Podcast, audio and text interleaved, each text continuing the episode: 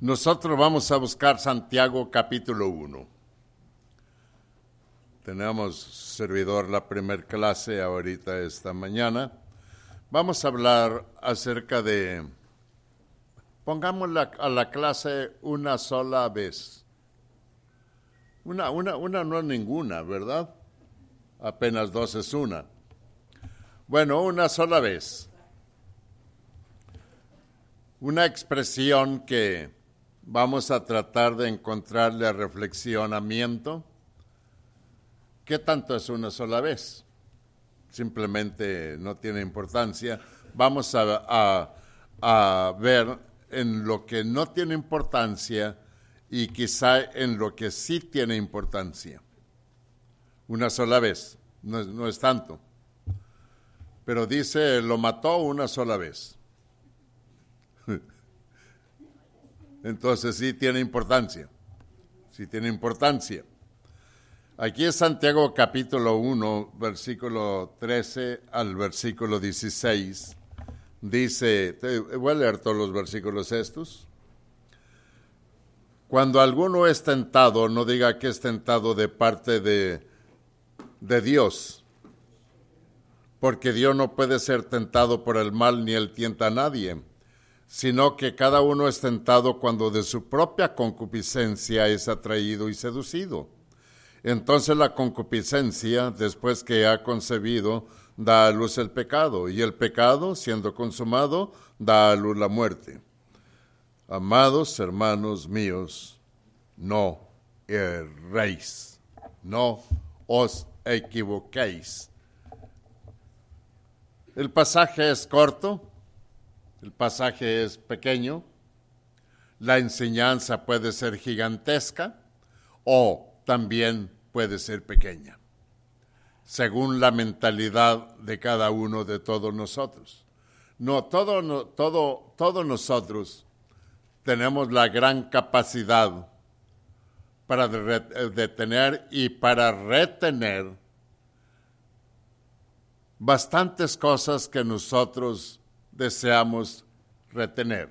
Hay unas cosas que no nos interesan, por lo cual no las retenemos. Hay una cosa, y deje empleo esta palabra inverosímil, no aceptable, no creíble. ¿Cómo es posible que al leer un pasaje bíblico no se nos queda casi nada en la mente? Y cuando estamos en la televisión o en la calle vemos un choque, cómo venía el, carro color azul, chocó con aquella vagoneta color gris, saltó un niño por una ventana, fue atropellado por el otro carro que no alcanzó a frenar. Y cuando vamos a platicar esa historia, la platicamos toda. ¿Por qué eso sí se nos queda en la mente? Y las cosas de la palabra no se nos quedan en la mente. ¿Cuál es el problema? ¿Cuál es la diferencia que hay el accidente o el texto bíblico? Que para cada uno de los cristianos el texto bíblico debe ser de mayor importancia. Pero aún incluyendo a los cristianos, no se nos queda no se nos queda realmente cuál es el problema, dónde está el, el, por qué no se nos queda en nuestra mente. ¿Será por no, porque no, la muy poca importancia que le damos al texto bíblico? ¿Será porque lo estamos leyendo sin tratar de ponerlo en nuestra mente? ¿Será porque lo estamos leyendo en una forma que no le damos bastante interés? ¿Cuál es el problema realmente? ¿Por qué las cosas de la Biblia casi, casi no se quedan en nuestra mente? Y las cosas del mundo se quedan con mayor facilidad. ¿Cuál es el problema realmente? Que el mundo le da el tiempo al mundo, tiene tiempo para el mundo y para todo, menos para lo que es las cosas de Dios, si por Dios vivimos, por Dios nos movemos y sin Dios nada somos, y al entender todo esto, aún no le damos la importancia que Dios se merece y que debiéramos, debiéramos ponerlo en primer lugar. En primer lugar, en todo y por todo. Primero es Dios. Siguiente, nosotros. Nosotros tenemos los verbos para conjugarlos. Y los verbos fueron acomodados de acuerdo al humano. En la antigüedad no era así, primero era Dios y Dios era, estaba en primer lugar en todo y por todo. Ahora en el primer lugar está el humano, yo. Y como dice que en México se juega mucho al yo-yo. Yo, enseguida, yo. Y termina con yo. Entonces yo, yo y yo. La Biblia dice, nadie busque lo suyo, sino lo de los demás. Pero eso es lo que dice la Biblia, falta la acción. Falta realmente la acción. Antiguo Testamento, hay, bueno, primero de Pedro capítulo 5, versículo 8, ahorita que andamos aquí cerca de, en Santiago, primero Pedro capítulo 5, versículo 8. Y dice el versículo 8, sed sobrios. La palabra sobrio es estar en sus cinco sentidos. Está sobrio, no está borracho. Sed sobrios, dice el versículo claramente. Ser sobrios y hay algo más. Velar. Sed sobrios y velad, porque vuestro adversario el diablo, como león rugiente, anda alrededor buscando a quien devorar. Y si el diablo está a nuestro alrededor, hay que tener más cautela con nosotros mismos. Porque el diablo está como león rugiente buscando para a ver a quién encuentra para devorarlo. Para devorarlo. ¿El diablo tiene autoridad para devorarnos? o no tiene autoridad. Si el diablo tiene autoridad, estamos, eh, estamos eh, expuestos al problema y necesitamos preocuparnos más. Si el diablo no tiene autoridad, ¿para qué nos preocupamos? ¿Tiene autoridad el diablo o no tiene autoridad? No tiene autoridad. ¿Qué, qué buen lenguaje. Nosotros le damos la autoridad. Resulta que hay una discusión en cuanto a las damas y el caballero. ¿Hasta dónde llega el caballero con la dama? Hasta donde la dama se lo permite perdonen la ilustración o válganos la ilustración. ¿Hasta dónde llega el diablo con nosotros? Hasta donde nosotros se lo permitimos. Hasta donde nosotros se lo permitimos. Entonces, no es que se la llevó o se lo llevó el diablo. La persona se fue con el diablo. Está tosco. Eh, mejor cambiemos un poquito esto, porque esto está un poco tosco. Y, y, pues, ¿qué tiene que ver eso con los cristianos? Nada. Pero da la casualidad que toda la Biblia está para los cristianos, no para los del mundo. Todas las exhortaciones que están en la Biblia está dirigida a los cristianos, no a los de fuera de la iglesia. Y si un padre y madre aman su hogar, cada cuando están exhortando a sus hijos, diario. ¿Se están portando mal? ¿Andan mal? No. Para que no se porten mal y para que no anden mal. Cuídate mucho. Vemos a las personas cuando están para despedir a su hijo, su hija en el aeropuerto, que agarre el vuelo y se va a estudiar a la universidad. Te encargo, por favor, que te... Ay, caray, cómo molesta esa madre con la hija. Ay, mamá, hasta le enfada poquito. No le enfade a la hija. Son recomendaciones y lo que quiere la madre, el padre, es el bienestar de ella o de él. Lo que quiere Dios es el bienestar para con cada uno de todos sus hijos. Mira que te mando que te esfuerces y seas valiente, no desmayes porque tú, etcétera, le decían a Josué y mira que te mando que no, etcétera. Una sola vez. Vamos a ver un poquito. Génesis capítulo 3, versículo, versículo 6. Una sola vez. Pues una sola vez es lo que se necesita para dejar de existir. Dice Génesis capítulo 3, versículo 16.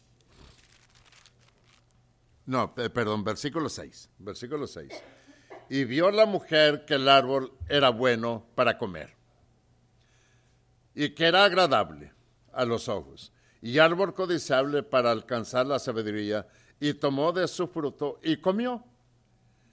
Y lo dio también a su marido, el cual comió así como ella. Una sola vez comió.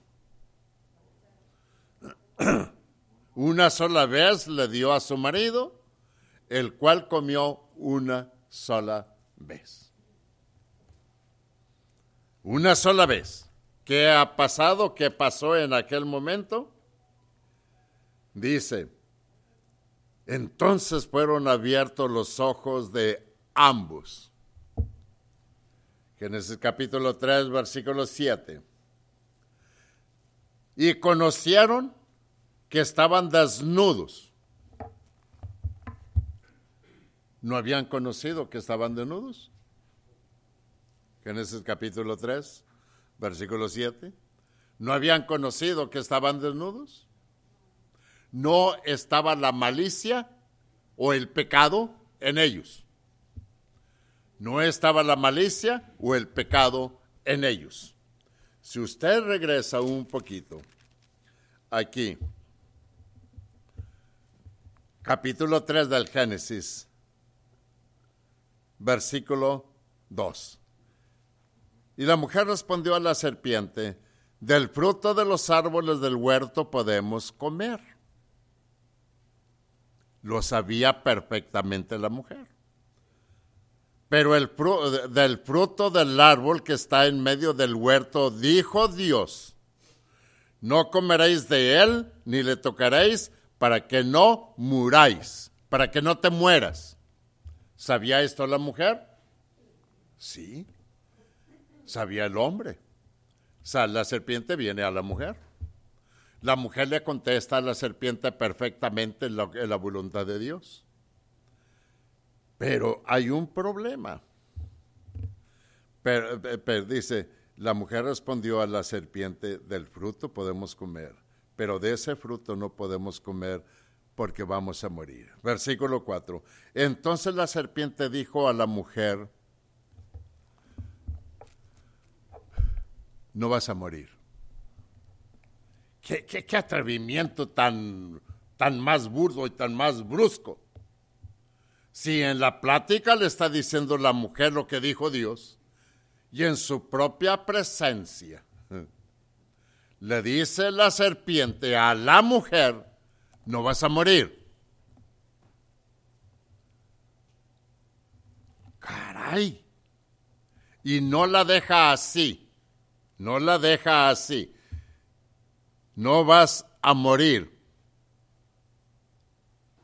Y entonces ella se queda pensando. Dice, sino que sabe Dios, y usted analice el versículo 5 al pasito sino que sabe Dios que el día que comáis de él serán abiertos vuestros ojos y seréis como Dios sabiendo el bien y el mal. Esta es la clave y el problema que presenta la serpiente a la mujer. No vas a morir. Por esto, por esto, por esto te aclaro.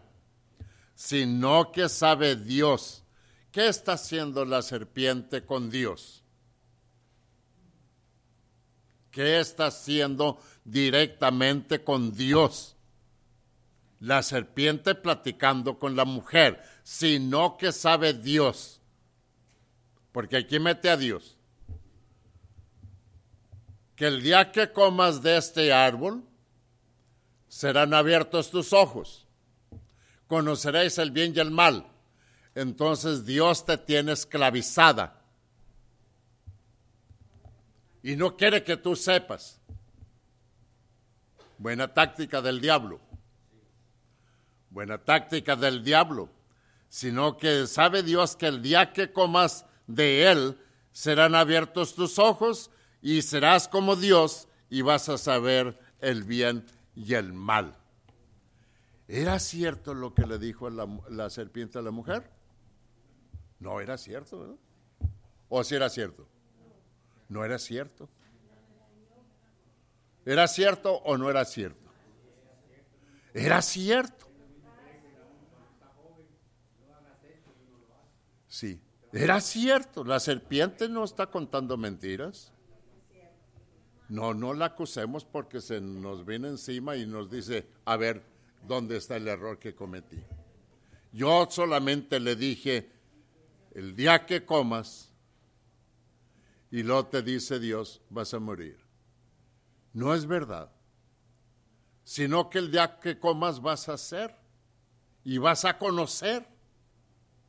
Es lo que le dice la serpiente. Y está bueno esto. Está bueno. Está bueno esto realmente. Porque si yo por medio de comer voy a conocer, yo me como la, la serpiente. ¿Qué va a conocer? ¿El bien y el mal?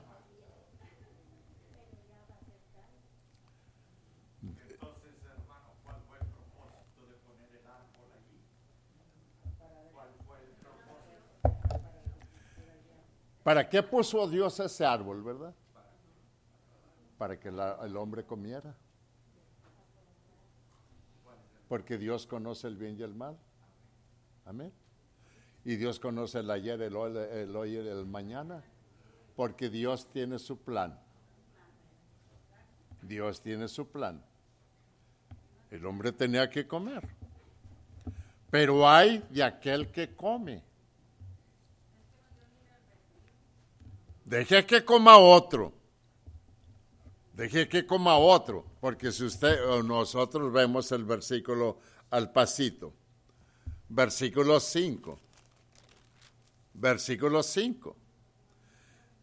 Sino que sabe Dios que el día que comáis de él, serán abiertos vuestros ojos. Seréis como Dios sabiendo el bien y el mal. Versículo 6. Y vio la mujer que el árbol era bueno para comer y que era agradable a los ojos y árbol, árbol codiciable para alcanzar la sabiduría y tomó de su fruto y, comió. ¿Cuántas veces había visto la mujer este árbol? Cantidad de veces, pero nunca se le había ocurrido y había, lo había visto con ese deseo. ¿Alguien lea eh, Mateo 5, 28. Nunca había visto el árbol con esa forma de mirar. Y ahora le ponen en su mente que ese árbol tiene poderes. Cualquiera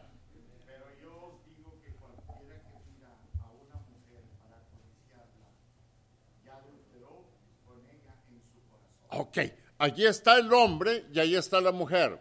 ¿Cuántas veces ve el hombre a esa mujer? Cantidad de veces. Pero ahora, como dice el versículo, pero yo os digo que cualquiera que mira, cualquier hombre que mira a una mujer para codiciarla, ya está la malicia. Veralo a una mujer, yo para mí, yo creo que no es pecado sinceramente le digo, no es pecado. Pero si la va a ver con malicia, ya está podrida la persona totalmente. Así, con todo el respeto, sea quien fuere, ya está pudriéndose. Cualquiera que mira para codiciarle. Oiga que ya más podredumbre que he echado a perder. La cosa está fea. La cosa está fea. No es culpable Dios. Es culpable mi concupiscencia. ¿Qué es la Ya hemos visto mucho de la concupiscencia. La, la concupiscencia no es pecado, ¿sí? Es la semilla del pecado. Se le mete en la mente y se le da para que germine. Usted pasó y vio a Doña Petra y salió de Doña Petra con su burrito y se vio a la ciudad y dejó sus guajolotitos allí encerrados. Después pasó usted y vio que regresó hasta las 4 de la tarde. Si esta mujer se va en la mañana y regresa hasta las 4, sus guajolotitos quedan solos todo el día. Entonces, si yo vengo a la una de la tarde, yo puedo llevármelos sin peligro que me mire. Y allí la concupiscencia está trabajando. Y al otro día se pone usted al tanto, ya no tarda en salir, ya está, se desespera. Ay, ya se va. Ahorita es cuando nada más que avance y que no se alcance a ver. Esa es la concupiscencia en acción. Da a luz y se lleva los dos guajolotitos. Aunque no sea noviembre, día del guajolote. Aunque no sea noviembre ese es el problema. No es el pecado el culpable, sino mi mente cochambrosa que abriga el deseo de cometer la falta en el pecado. No es la mujer, es la mentalidad del hombre en la forma que va a mirarla. Así es. En la forma que va a mirarla. Se le cae la. Bueno, no es correcto. Mujer es mujer. Aquí y en China y donde quiera. Y el hombre vive entre las mujeres.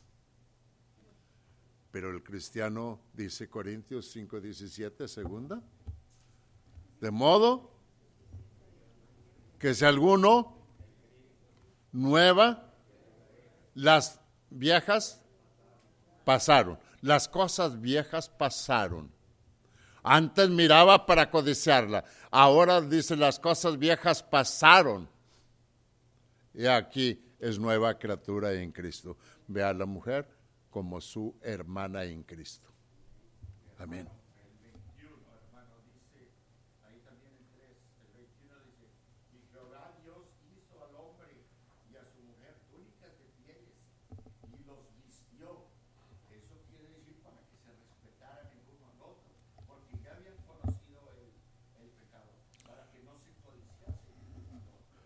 Cuando el hombre comete el pecado, se da cuenta que está desnudo. ¿Y qué hizo el hombre? Se hizo unos tuniquitas, delantalcito. Dijo, dijo, eso no te sirve. Déjate alguno de piel de venado. Pero cometió el pecado el hombre y vistió Dios al hombre y a la mujer. Pero el problema quedó en la mente del hombre. ¿Ok? Pero no es el problema. Según el hombre, es lo que va a hacer. Porque un hombre con esa mentalidad cochambrosa, no importa que la mujer traiga el vestido hasta los huesitos sabrosos. En su mente, Ay, perdón, nos estamos metiendo en asuntos que no, no, no, no están. En su mente la desviste. Y el tal está como el, el perro que ya es huevero, aunque le quemen el hocico. Ay, perdone, así. Si en Cristo no cambia, el humano no lo va a cambiar. Dios lo sabe. Entonces, ¿cómo va a convivir en el cristianismo con una mente? No, Dios no quiere mentes enfermas, quiere mentes limpias. Convivan, convivan. Adán y Eva comieron del fruto prohibido. Comieron del fruto prohibido una sola vez. Una sola vez. Con una sola vez llevaron el pecado al mundo entero. Con una sola vez. Y perdieron la comunión con su Padre Celestial una sola vez. Una sola vez. Y se avergonzaron miles de veces. Y se arrepintieron y nos seguimos arrepintiendo todavía hasta el tiempo en que estamos viviendo. Ahora, Dios no quiere condenarnos.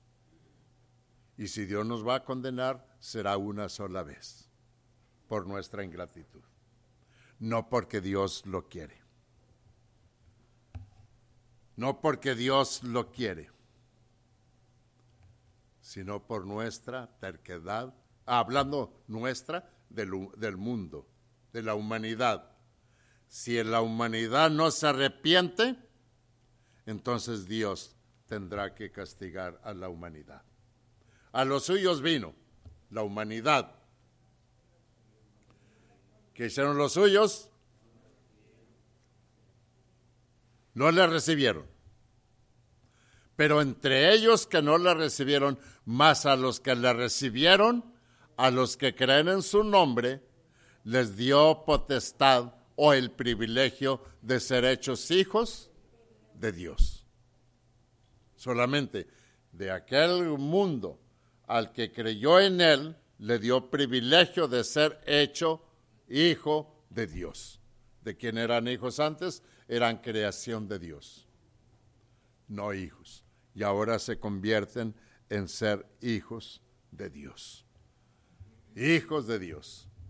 En este campo, de tomamos estos ocho minutos para ver el problema que el humano ha trans, transquiversado y ha puesto cosas a su antojo. ¿Así? Entonces, en esta partecita es donde el humano ha arreglado los problemas en los que se metió con Dios. Los ha arreglado en una forma tal como el humano cree que está correcto, pero no está correcto. Ya cometió el pecado, arrepiéntase. Pero el humano se arrepiente a su manera, no a la manera de Dios. No a la manera de Dios. El humano se acerca a Dios a su forma de pensar y cree que con aquello está arreglado todo, pero no está arreglado todo. No está arreglado absolutamente nada. Dios quiere que sea una nueva criatura para estar en Dios. ¿Qué hizo el, humano? Hemos hablado esta semana que acaba de pasar, porque hoy es otra semana. El humano ha hecho una unas fórmulas para acercarse a Dios. Pero hay un problema que el humano también inventó otra fórmula llamada el purgatorio. Hemos hablado estos, estos días del purgatorio. palabra inventada por el humano, porque purgatorio viene de purgar, el lugar donde se encuentra. El humano muere y va al purgatorio y el que quedó vivo le dice tantas misas para que el alma del que murió, que está en el purgatorio, salga y se vaya a la gloria. Investigue usted cuánto cuesta una misa de ellas. Y yo no sé a las cuántas misas el alma sale y le digo, investigue para que junte billetito y lo deje guardado para cuando se muera tener pagadas las misas necesarias para que su alma salga del purgatorio y se vaya a Dios. Lo cual no es cierto. Lo cual no es cierto. La Biblia no puede ser truncada. Dios no puede ser burlado. Dios quiere pasarnos directamente a con Él no hay purgatorio, no hay esa otra cosa llamada limbo. ¿Qué es el limbo? ¿Y dónde está el limbo? Le preguntaron a uno. Dijo, juntito a un lado del purgatorio. ¿Y dónde está el purgatorio? Al otro lado del limbo. ¿Qué dijo? ¿Qué contestó, hermano? ¿Perdón?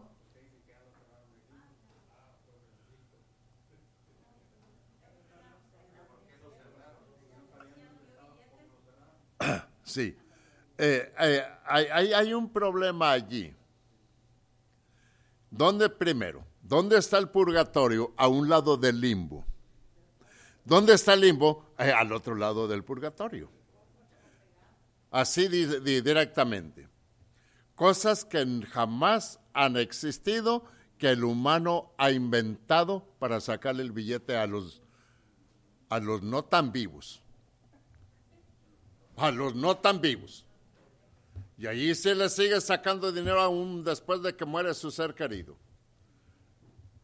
No existe el purgatorio y no existe el limbo para nada. Es un invento que realmente ni cabe mencionarlo para nada. El que muere no está en Dios, está en el tormento eterno de lo cual nadie puede sacarlo. Tan pronto muere, murió el rico, murió el pródigo, el pródigo va al seno de Abraham y el rico va al tormento. Nosotros le llamamos infierno, pero no es infierno. Entonces, ¿qué es? Es tormento. Con el hecho de estar separado de Dios, ya es un tormento. Y de allí no hay ser humano que pueda sacar el alma que está en el tormento. No en el purgatorio, no en el limbo, no nada. Está en el tormento. En el Hades pero al lado del castigo. Y en el otro lado está Abraham con los suyos. ¿A dónde desea ir el humano? Con Abraham. ¿A dónde está caminando? Al tormento. Quiere ir con Dios, pero no quiere compromisos con Dios mientras está en la tierra. Quiere vivir su vida, vaivén de la vida. Muere y se da cuenta que está en sufrimiento. Padre Abraham, manda a Lázaro. No, Señor. Tuviste la oportunidad cuando estabas vivo. La despreciaste por la eternidad en el tormento. Entonces los que estamos vivos tenemos la oportunidad si no estamos en Dios pero el humano le gusta escarmentar en cabeza propia, nunca en cabeza ajena. ¿Qué es esto? Quiere escarmentar ir al infierno? Ah, sí existe. Me regreso. La puerta está, está cerrada por fuera. Yo no puedo abrirla aquí. Tócale. No abre nadie. Deja ver si pasa alguien que se conduela. Nadie se va a condoler. Nadie se va a condoler. Abre una ventana. Ay, oye, eh, fulano, sí, aquí estoy. ¿Qué pasa? ¿No podrías pasar acá y mojar tu dedo en agua y refrescar mi lengua porque estoy atormentado? Tuviste tiempo en la tierra, ahorita ya no hay tiempo. ¿A dónde desea pasar la eternidad del humano? Donde él desee, allí la va a pasar. Bendiciones, tenemos un receso y lo continuamos con otra clase.